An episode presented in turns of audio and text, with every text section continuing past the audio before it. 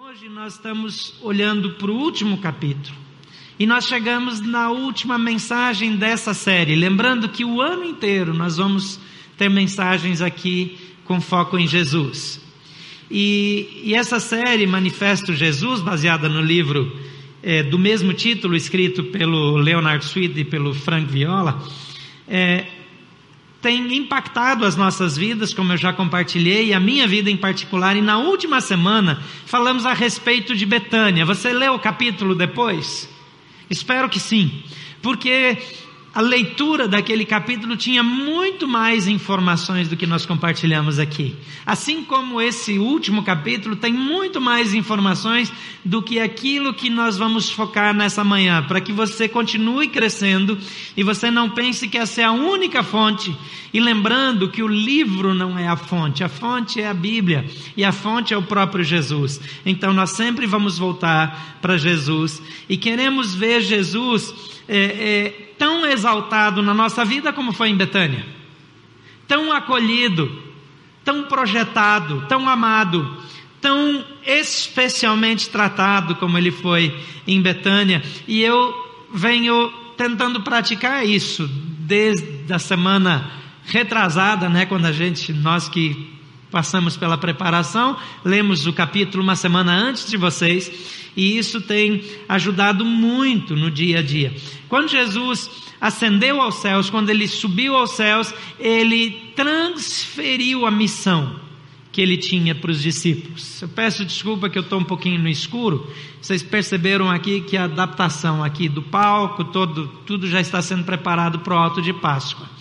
E nós é, é, não conseguimos ter todas as luzes é, é projetadas para isso. Se direcionar a luz que está na intérprete dos surdos para mim, vai ficar bom para você, especialmente você que nos acompanha pela internet, que não está recebendo uma imagem tão boa. Só que o surdo, ele não ouve, então ele precisa ver. Então eu pedi que a luz fosse para lá. Então, se eventualmente não estiver tão bom assim, estão dizendo que está até direitinho, então a gente vai continuar assim. Ok, gente? Então vamos lá. É, voltando de novo aqui para o nosso foco, Jesus disse para os seus discípulos: Assim como o Pai me enviou, eu envio vocês. E ele transferiu a missão que ele recebeu do Pai para mim e para você. Inicialmente era para um grupo menor de discípulos, mas ele transferiu, ele nos incumbiu de levar o Evangelho. Quando a Soraya vai para a Espanha, ou vai para o Haiti, ou para a África, ou para a Índia, ou para qualquer lugar, para levar o evangelho do reino e você está viabilizando que ela faça isso, para dar um treinamento missionário, para dar um suporte para uma igreja, quando os voluntários dessa igreja estão investindo no Varjão, quando os voluntários dessa igreja estão investindo naquele projeto que chamam de missionecas, que são aquelas bonecas que usam como forma de evangelização, ou quando nós temos voluntários investindo lá no projeto da Cristolândia, que tira homens e mulheres de rua em condição de rua e, e geralmente usuários de crack, pessoas que estão aprisionadas, ou quando ah, um grupo de voluntários está trabalhando com meninas que se prostituem nas ruas, que não encontraram mais outra forma de vida e leva esperança. Quando nós é, é, cuidamos de gente, nós estamos levando a missão de Jesus para as outras pessoas. Não importa se é aqui no Brasil ou aqui em Brasília, ou numa cidade satélite, ou no entorno, ou seja onde for. Nós estamos levando o amor de Jesus para todos os lugares. Ele disse: enquanto vocês forem por todo o mundo, compartilhem o Evangelho, preguem o Evangelho, levem essa verdade.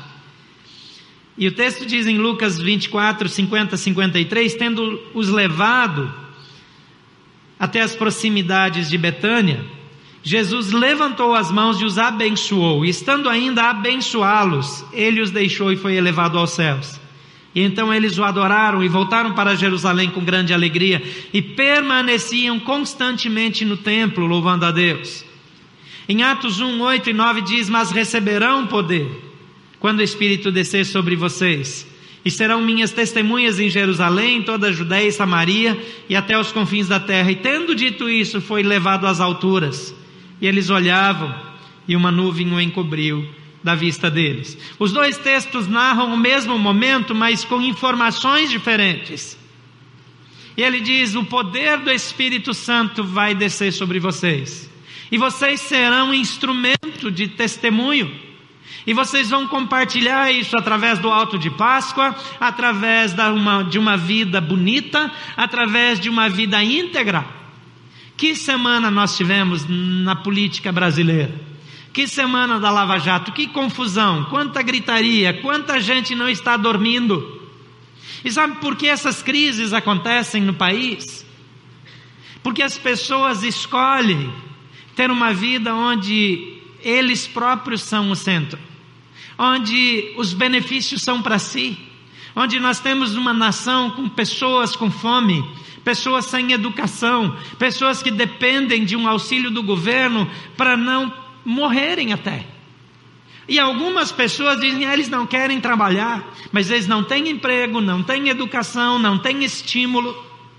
Então precisa fazer alguma coisa.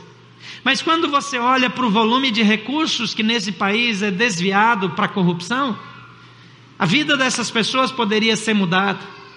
A sua assistência médica poderia ser espetacular. Nós poderíamos ter tantas coisas, mas porque o homem se coloca, porque o homem coloca-se no centro.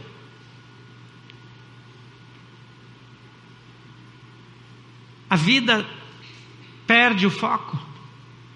Toda vez que nós tiramos os olhos de Jesus e olhamos só para nós e queremos resolver a nossa vida, queremos satisfazer a nós mesmos, nós começamos a considerar que nós temos direito, que nós merecemos, que nós podemos. Então, coisas ruins começam a acontecer na nossa vida. E assim, gente, eu já falei isso tantas vezes. Não olha para essa situação no país e pensa que isso é desse partido, daquele partido. A corrupção, o problema é uma fraqueza humana. Nós não somos melhores do que ninguém sem Jesus. É a presença de Jesus que muda a nossa vida. E por isso nós continuamos orando pelo Brasil e orando pelas autoridades e orando pelos governantes, porque há esperança quando Jesus Cristo se manifestar, tudo muda. Vocês conhecem história de outras nações, como a Coreia do Sul, que a miséria foi tão grande que as pessoas literalmente arrancaram as folhas das árvores para comer. Mas eles se fortaleceram e olharam para Jesus. E uma nação, até hoje, a maior nação cristã do mundo, em números absolutos e também percentuais, eles são a maior nação cristã, mas se tornaram uma nação de miserável a uma nação absurdamente próspera. E quando você olha para a Coreia do Norte, a, a, nação irmã que teve a revolução, que continuou dizendo que Deus não existe, é uma das nações mais miseráveis do mundo. Oprimidas. A Coreia do Sul e Coreia do Norte é um claro exemplo do que acontece com Jesus ou sem Jesus. Quando a gente chega no Haiti, a gente vê uma ilha dividida ao meio. Metade da ilha é o Haiti, a outra metade é a República Dominicana. A, a, o Haiti, na sua Constituição, na Constituição, escreveu uma aliança com Satanás. Como que um país faz um negócio desse? Ninguém pensa nisso, porque um país não faz aliança nem com Deus, nem com o diabo. Mas aquela nação escreveu nos documentos que tinha um acordo de 300 anos ou de 200 anos, 200 anos de servidão a Satanás. A metade, que é o Haiti, se tornou um lugar seco. As mangueiras pararam de produzir. O Haiti foi campeão mundial de produção de açúcar, desbancou o Brasil no passado. O Brasil mudou a, a, o seu agro, a, a sua política agrícola por causa do Haiti se tornou uma, uma nação miserável de órfãos. Um dos países com maior número proporcional de órfãos do mundo. E a República Dominicana prosperando. Tudo bem, a República Dominicana não é um país maravilhoso, também não é um país que tem um pacto com Deus. Mas só o fato de não ter uma aliança com o diabo mostra a diferença. Você chegava na fronteira, um lado verde e outro lado seco. Não tem explicação humana, é a mesma ilha, é a mesma região, o mesmo clima. Os, os, os furacões chegavam e destruíam o Haiti e preservavam a República Dominicana. Até que, com o terremoto, a nação disse: Nós vamos nos voltar para Deus. E é impressionante que o Haiti, pós-terremoto, é uma outra nação. Ainda é um lugar pobre, ainda tem miséria, mas o haitiano está gordo, porque tem comida. As crianças têm escola. Tem gente no mundo inteiro, como você, adotando crianças lá no orfanato do Haiti e pagando escola para elas e dando roupas e dando alimentos. 80% de todo investimento que efetivamente chega no Haiti sai de alguma igreja ao redor do mundo. Milhões de dólares foram juntados no mundo, mas o que chega lá, 80% sai de uma igreja. E é tão bonito ver você participar dessa história da restauração de uma nação, a reconstrução de um povo. Quando Jesus é colocado no centro, Jesus prometeu derramar do poder do Espírito Santo, a presença do Espírito Santo que nos capacita a viver em missão, mas não é viver uma missão, é viver Jesus Cristo, é anunciar Jesus, não é falar sobre Jesus, não é mencionar coisas que Jesus faria, mas é anunciar o próprio Jesus. Nós somos convidados a ver um Jesus incrível, incomparável, como Felipe convidou Natanael a segui-lo, conhecê-lo, dizendo: Venha e veja, lá em, em João capítulo 1, versículo 46. Contudo, depois desse encontro e dessa descoberta, nós somos desafiados a não apenas ficar contemplando a sua glória, olhando para o céu, mas olhar para as pessoas, olhar para frente e cumprir a nossa missão no mundo. É maravilhoso quando nós nos encontramos com Jesus, é maravilhoso quando nossos pecados são perdoados, é maravilhoso quando a, a nossa é, inconsistência de alma é preenchida, é tão bom quando nós deitamos e dormimos em paz, quando nós estamos felizes sem um motivo aparente. Mas vida cristã não é só isso. Vida cristã é dirigir os olhos às pessoas ao nosso redor. Eu tenho repetido que a igreja é a única organização que existe para servir os seus não membros. Toda associação, todo clube, toda organização protege os seus. A igreja exige, existe para dedicar-se aos de fora, para levar amor, para compartilhar Jesus. Hoje chegamos no limite de uma nova fronteira uma fronteira de exploração, de descoberta. Somos chamados a navegar nas águas não mapeadas de Jesus Cristo, nosso único e suficiente Salvador. Não nos contentaremos mais com Jesus embalado para uma gôndola do supermercado, uma mascote, um mascote que nós usamos uma vez por semana ao nos reunirmos em torno dele. E depois tentamos tirar dele bênçãos, benefícios, dons, e finalmente empurramos de volta para um canto e esquecemos ele o resto da semana. Nesse novo tempo, você precisa reconhecer que Jesus é muito mais do que seu Salvador. Cristo é o seu pastor, o seu advogado, o seu noivo, seu conquistador, seu leão, seu cordeiro, seu sacrifício, seu maná, sua rocha ferida, sua água viva, seu alimento, sua bebida, sua boa e abundante terra, seu lugar de habitação, seu sábado, sua lua nova, seu jubileu, seu vinho novo, sua festa, seu aroma, sua âncora, sua sabedoria, sua paz, seu conforto, sua cura, sua alegria, sua glória, seu poder, sua força, sua saúde, sua vitória, sua redenção, seu profeta, seu sacerdote, seu redentor, seu mestre, seu guia, libertador, remidor, príncipe, capitão, sua vida, sua perspectiva, seu amado, seu caminho, sua verdade, sua vida, seu autor, consumador, seu início, seu fim, sua era, sua eternidade, seu tudo e tudo mais. Esse é Jesus, Jesus nosso Senhor. Nesse último tempo, nesse último capítulo, nessa última mensagem dessa série, nós queremos passar a viver tudo que Jesus é.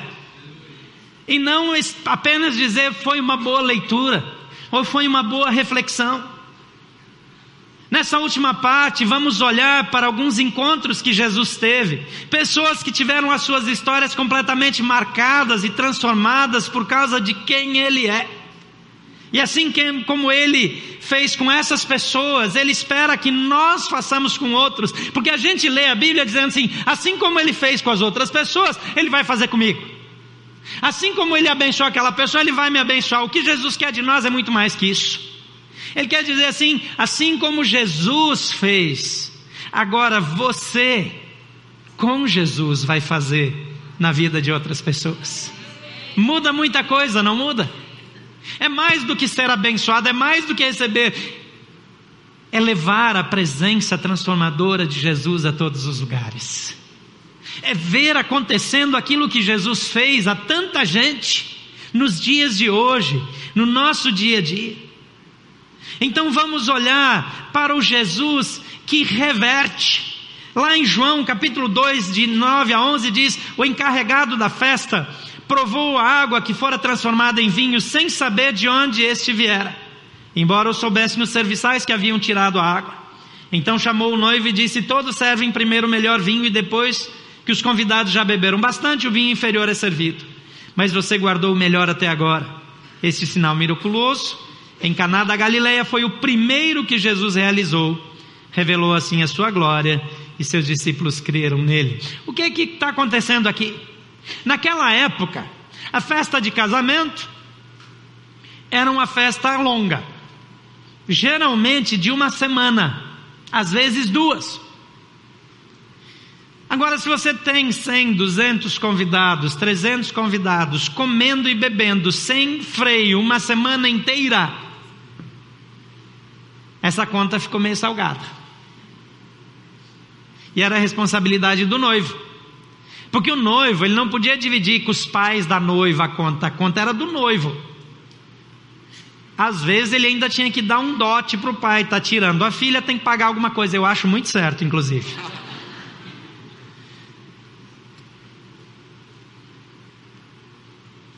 Era um vexame absurdo. O noivo deixar faltar comida ou deixar faltar vinho. Naquela época não tinha suco geladinho, não tinha água gelada, não tinha geladeira, não tinha gelo, não tinha nada disso. Então a bebida mais apropriada era o vinho. E o vinho era guardado é, nos porões, às vezes até enterrado mesmo. Então ele era mais geladinho, mais fresco temperatura ambiente, mas para baixo, né? Não aquela temperatura ambiente do sol do meio-dia. A temperatura ambiente da madrugada. E a estratégia era servir o vinho bom, porque depois de três dias bebendo, ninguém sabe mais se está bebendo vinho ou gasolina. Porque, ó, três dias bebendo vinho sem, sem controle, então o noivo, para fazer bonito, servia o vinho bom primeiro. Depois que ninguém estava mais sentindo paladar nenhum, ele servia vinho mais barato para dar conta, né? Porque ninguém aguenta pagar só vinho bom para tanta gente beber. Ocorre que o vinho acabou. Beberam vinho bom, beberam vinho ruim e acabou. Então, a humilhação seria absurda, só que Jesus está nessa festa. E Jesus transforma a água de cisterna. Não era água boa. Água de cisterna era aquela água guardada da chuva para limpeza. Ela era água limpa, mas não era uma água boa, era uma água velha. Água com gosto de água velha guardada numa cisterna. Era água de cisterna. Jesus pega água de cisterna, porque eles vão pegar água na cisterna, e enchem as talhas.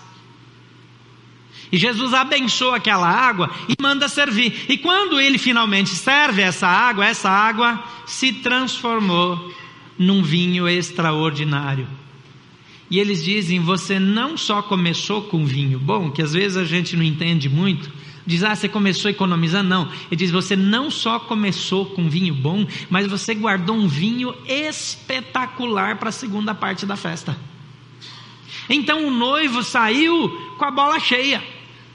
O noivo que tinha que ser humilhado, que ia passar vergonha, que ia ser lembrado como aquele que não deu conta de pagar a festa do próprio casamento, que deu um passo maior que a perna, aquele que não sabe planejar, aquele que é metido a besta, que convida mais gente do que consegue dar de comer, ele saiu prestigiado, honrado. Ninguém publicou naquele momento que foi Jesus. A Rádio Peão divulgou depois, né? Claro. Lá já tinha Rádio Peão naquela época. Então o Jesus que vê a situação indo de mal a pior, vê o cidadão investigado pela Lava Jato, já com, com o nome nos jornais, perdoa ele, transforma, arruma o dinheiro para pagar as contas, para mudar a situação e ainda o transforma num herói. Está um pouco demais para você? Jesus é assim. Ele faz na nossa vida o que a gente não merece. Mas ele não deixa o mau caráter permanecer. Ele muda o caráter em bom. Ele transforma a nossa vida, a nossa existência. Veja também o Jesus que atrai. Em João 4, 39 a 42 diz: Muitos samaritanos naquele dia creram nele, por causa do seguinte testemunho dado pela mulher: Ele me disse tudo o que tenho feito. Assim, quando se aproximaram dele, os samaritanos insistiram em que ficasse com ele, e ele ficou dois dias. E por causa da sua palavra, muitos outros creram. E disseram à mulher: Agora cremos não somente por causa do que você disse, pois nós mesmos o ouvimos e sabemos que este é realmente o Salvador do mundo. Essa é uma outra passagem muito conhecida, que é aquele momento em que Jesus ele vai conversar com uma mulher samaritana que vai ao meio-dia tirar água do poço e ao meio-dia ninguém estava na rua porque era o sol forte do dia. Provavelmente ela não queria encontrar pessoas. E na conversa, no diálogo com Jesus, ela fica evidente que essa mulher estava no seu quinto divórcio. Agora, cinco divórcios hoje talvez não seja tão incomum, mas naquela época um divórcio era uma humilhação. Primeiro, porque a mulher não pedia divórcio.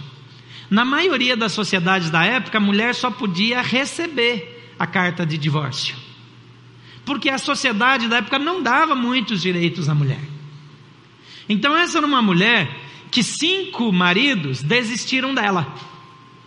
Devia ter mau hálito, certeza. Cinco maridos desistiram dela. E ela decidiu viver com um homem sem casar. Depois de se frustrar cinco vezes naquela cultura, ela não quis arriscar de novo. Só que naquela época um homem não falava com uma mulher em público. Tinha mais uma outra coisa: um judeu não conversava sequer com os samaritanos, com a raça dela, com a etnia dela. Porque havia um preconceito grande de um judeu para com o samaritano. Os discípulos vão para a cidade comprar comida e Jesus chega no poço. A mulher vem buscar água, ele pede para ela água quebra o protocolo, quebra uma tradição de que homem não fala com mulher em público. Agora, os homens não falariam com uma mulher em público e muito menos com uma mulher que foi mandada embora de casa cinco vezes. Então Jesus quebra esse protocolo. Segunda coisa que ele faz depois de conversar com ela, os discípulos chegam com a comida e ele não quer comer. Mas ele vai e fica dois dias na casa dos samaritanos e come com eles. Aí ele esculhamba tudo de novo. Porque as pessoas não entendem por que, Jesus, ele não segue as normas. Ele não se adapta às convenções sociais. Porque Jesus não está interessado em convenções sociais, ele está interessado em seres humanos, em pessoas. E ele ama aquelas pessoas tanto quanto outras. Para ele não há diferença, a Bíblia vai dizer que não tem diferença entre escravo e livre, grego e, e, e, e cita judeu e grego e, livre e escravo, etc, etc. Eu já estou me repetindo aqui. Jesus se importa com você, não importa a sua história. Não importa se você fez mais ou menos coisas espiritualmente condenáveis, o que, que são essas coisas? Os seres humanos, eles criam listas. Listas de coisas que devem ser feitas e listas de coisas que devem ser evitadas e listas que classificam as pessoas como umas melhores do que as outras. E Jesus não se importa com listas. A Bíblia diz que ele olha para o coração. Ele encontra pessoas que a sociedade da época discrimina, mas ele acolhe e inclui. Por isso, um cristão nunca será com justiça acusado de discriminador, porque se é discriminador, não vive o cristianismo. Porque ou anda com Jesus e acolhe e inclui, ou vive pelos valores desse século e segrega e discrimina. Não existe a possibilidade de alguém viver Jesus e ao mesmo tempo ser preconceituoso, porque as coisas são antagônicas, elas se opõem em si. Ou é um cristão muito do sem vergonha, que só vive aquele Jesus da prateleira, da gôndola do supermercado, aquele que me serve no jeito que eu quero que ele me sirva, mas nas outras coisas eu o abandono. Mas quando eu vivo Jesus na íntegra, não há espaço para discriminação. E esse Jesus não só se envolve com essa mulher, mas se envolve com a sua gente e os ama incondicionalmente. Olhe também para o Jesus que aceita. Em Lucas 7, 44 a 50, a Bíblia narra que Jesus vai, a história começa um pouco antes, ele vai para uma refeição na casa de Simão. E uma mulher de má fama, especialmente para os padrões da época, ela derrama perfume nos pés de Jesus. E ela solta o cabelo e começa a enxugar os pés de Jesus com o cabelo. Na cultura da época, segundo os autores do livro, a mulher soltar o cabelo em público daquele jeito era mais ou menos como ela é, tirar a parte de cima da roupa e ficar sem sutiã em público. Não ia ser bem entendido para os padrões da época. Então ele olha para ela e diz: Hum, essa pecadora aí, ó, está se encostando em Jesus e ele está curtindo. Safado, sem vergonha esse aí também. Só que Jesus diz o texto aqui que ele virou-se para a mulher e disse a Simão: Vê essa mulher, entrei em sua casa, mas você não me deu água para lavar os pés. A tradição mandava que o, o hospedeiro lavasse os pés do hóspede. Quando o hóspede chega, se é um hóspede importante, não é o servo que vai lá botar água para lavar os pés dele, é o dono da casa que vai lá e se ajoelha e lava os pés dele para honrá-lo. Porque as pessoas andavam a pé de sandália, sujavam o pé, e ficava aquele calor ardendo na planta do pé, então você ganhava aquela aguinha fria, aquela massagenzinha nos pés. Eu acho certo quando você me receber na sua casa, pode ficar à vontade. Só que esse homem não fez isso para Jesus, porque ele se considerou importante demais para ir lavar os pés de Jesus. Ele disse: Quando entrei na sua casa, você não me deu água para lavar os pés. Ela, porém, molhou, molhou os meus pés com as suas lágrimas e enxugou com seus cabelos. Você não me saudou com um beijo, mas essa mulher, desde que entrei aqui, não parou de beijar os meus pés. Você não ungiu a minha cabeça com óleo, mas ela derramou perfume nos meus pés. Portanto, eu lhe digo que os muitos pecados dela lhe foram perdoados, pelo que ela amou muito. Mas aquele a quem pouco foi perdoado, pouco ama. Então Jesus disse a ela: Os seus pecados estão perdoados. Os outros convidados começaram a perguntar: Quem é este que até perdoa pecados. E Jesus disse à mulher: A sua fé a salvou, vá em paz.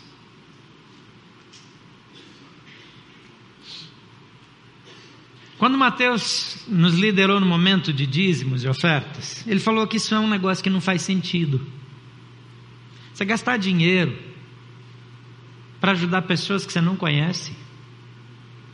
Você todo domingo aqui inventar coisa para dar dinheiro para criança pobre, para gente que está na rua, é, para tirar gente da rua. Você acha que esse povo que está nas ruas aí, hoje, prostrado pelo crack, sujo, sem banho, mendigando, é, são gente boa, que nunca fez nada errado?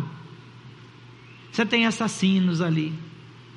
Você tem todo tipo de gente. Tem alguns que foram só vítimas da droga, mas tem gente que, fugindo da polícia, não sei o que, acabou na rua e não tem mais para onde ir. Por que, que alguém vai viver uma vida mais simples? Deixa de levar a família num restaurante me melhor para tirar uma parte do dinheiro e vai comer macarrão em casa no domingo com aquele frango assado de supermercado que Deus o tenha. Para dar dinheiro para o cidadão que matou alguém que está lá na rua jogado, que urinou na roupa, que cheira mal, que tem um monte de maus hábitos. Essas coisas não fazem sentido. Jesus é assim, não faz sentido. Essa mulher não se comportou como a sociedade gostaria. Ela não seguiu os padrões da sociedade. Mas Jesus perdoa. Sabe aquelas coisas feias que você não conta para ninguém? Jesus perdoa. Mas aqui, Jesus aceita uma mulher que as pessoas rejeitam. Quais são as pessoas que você rejeita? Tem gente que tem dificuldade com determinadas classes de pessoas. Tem gente que odeia caminhoneiro, por exemplo. Eu ouvi de um homem dizendo assim: a única coisa para que caminhoneiro serve é para sujar para-brisa de carro. Bom, quem suja o para-brisa não é o caminhoneiro, é o caminhão que joga mais água no asfalto. Você já imaginou que seria esse país se não tivesse os caminhoneiros? Você não teria o que comprar no supermercado. Os móveis da sua casa não chegariam em você. Aqui em Brasília a gente não teria legumes e verduras suficientes para todo mundo, porque o que é produzido aqui é insuficiente. Não tem nenhuma refinaria aqui, não ia ter gasolina ou álcool para o seu carro. Por que, que alguém escolhe uma categoria para discriminar? Aí tem gente que não gosta de policial, tem gente que tem muita gente que não gosta de pastor, eu estou entre eles. Estou brincando, eu não estou entre eles não, eu de pastor, de alguns. Mas Jesus, ele não tem espaço para discriminação. Ele aceita você como você é. E ele quer que você aceite as pessoas como elas são. E por último, já falei disso, conheça o Jesus que perdoa. Aqui em João 8, de 7 a 11, tem a história onde Jesus se encontra com aquela mulher apanhada em adultério. Bem, adultério é diferente de fornicação. Fornicação é simplesmente sexo entre pessoas solteiras, biblicamente, usando os termos bíblicos. Quando a Bíblia fala de adultério, pelo menos uma das duas pessoas precisa ser casada. Então essa mulher foi apanhada em adultério. Aparentemente o casado era o outro que não apareceu para o show. Eles disseram para Jesus que ela foi pega no ato. Bom, ninguém é pega no ato sozinho, né? Me parece que não. Então o homem não apareceu, já manifesta as mazelas discriminatórias de uma sociedade decadente. A mulher aparece, é condenada. O cidadão foi protegido para não expor a família, para não expor a esposa, porque afinal de contas ela é que é a vadia, ele não.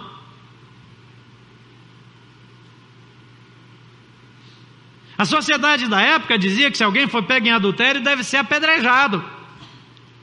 Mas ele não apareceu para o apedrejamento. Ele foi poupado. E Jesus olha para aquela mulher. E o texto vai dizer que ele ficou escrevendo no chão com o dedo, enquanto as pessoas estavam fazendo pressão.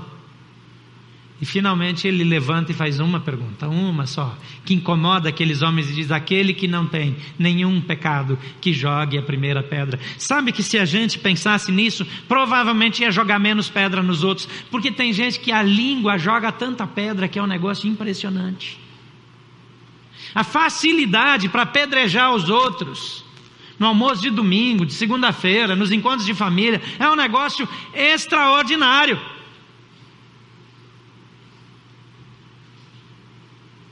E Jesus vira para eles e diz: Aquele que não tem pecado pode jogar a primeira pedra. Geralmente quem ia para esses apedrejamentos que começavam o negócio eram os anciãos, os que têm um pouco mais de consciência. Estavam tortos pela cultura, estavam é, afetados pelos valores errados da sociedade, mas eles eram os, os com um pouco mais de consciência. Então esses homens Líderes ouvem isso. E a Bíblia diz que um a um foi largando a pedra e indo embora. E quando os líderes começam a agir, os outros começam a seguir também. Bom, se eles não podem, quem sou eu? E finalmente Jesus levanta e olha para ela e diz: Mulher, onde estão os que te acusam? Não sobrou nenhum? E ele termina dizendo: Também eu não te condeno vai e não peques mais. O perdão de Jesus é algo para a minha vida e para a sua vida, mas é algo para nós também praticarmos para a vida dos outros. É para termos a mesma atitude. Talvez você, se olhar sinceramente, você anda com pedras na mão, baseado na sua espiritualidade desenvolvendo uma arrogância, uma prepotência de uma pseudo-santidade que é fictícia. Nós somos todos como essa mulher apanhada em adultério. O nosso testemunho é feio.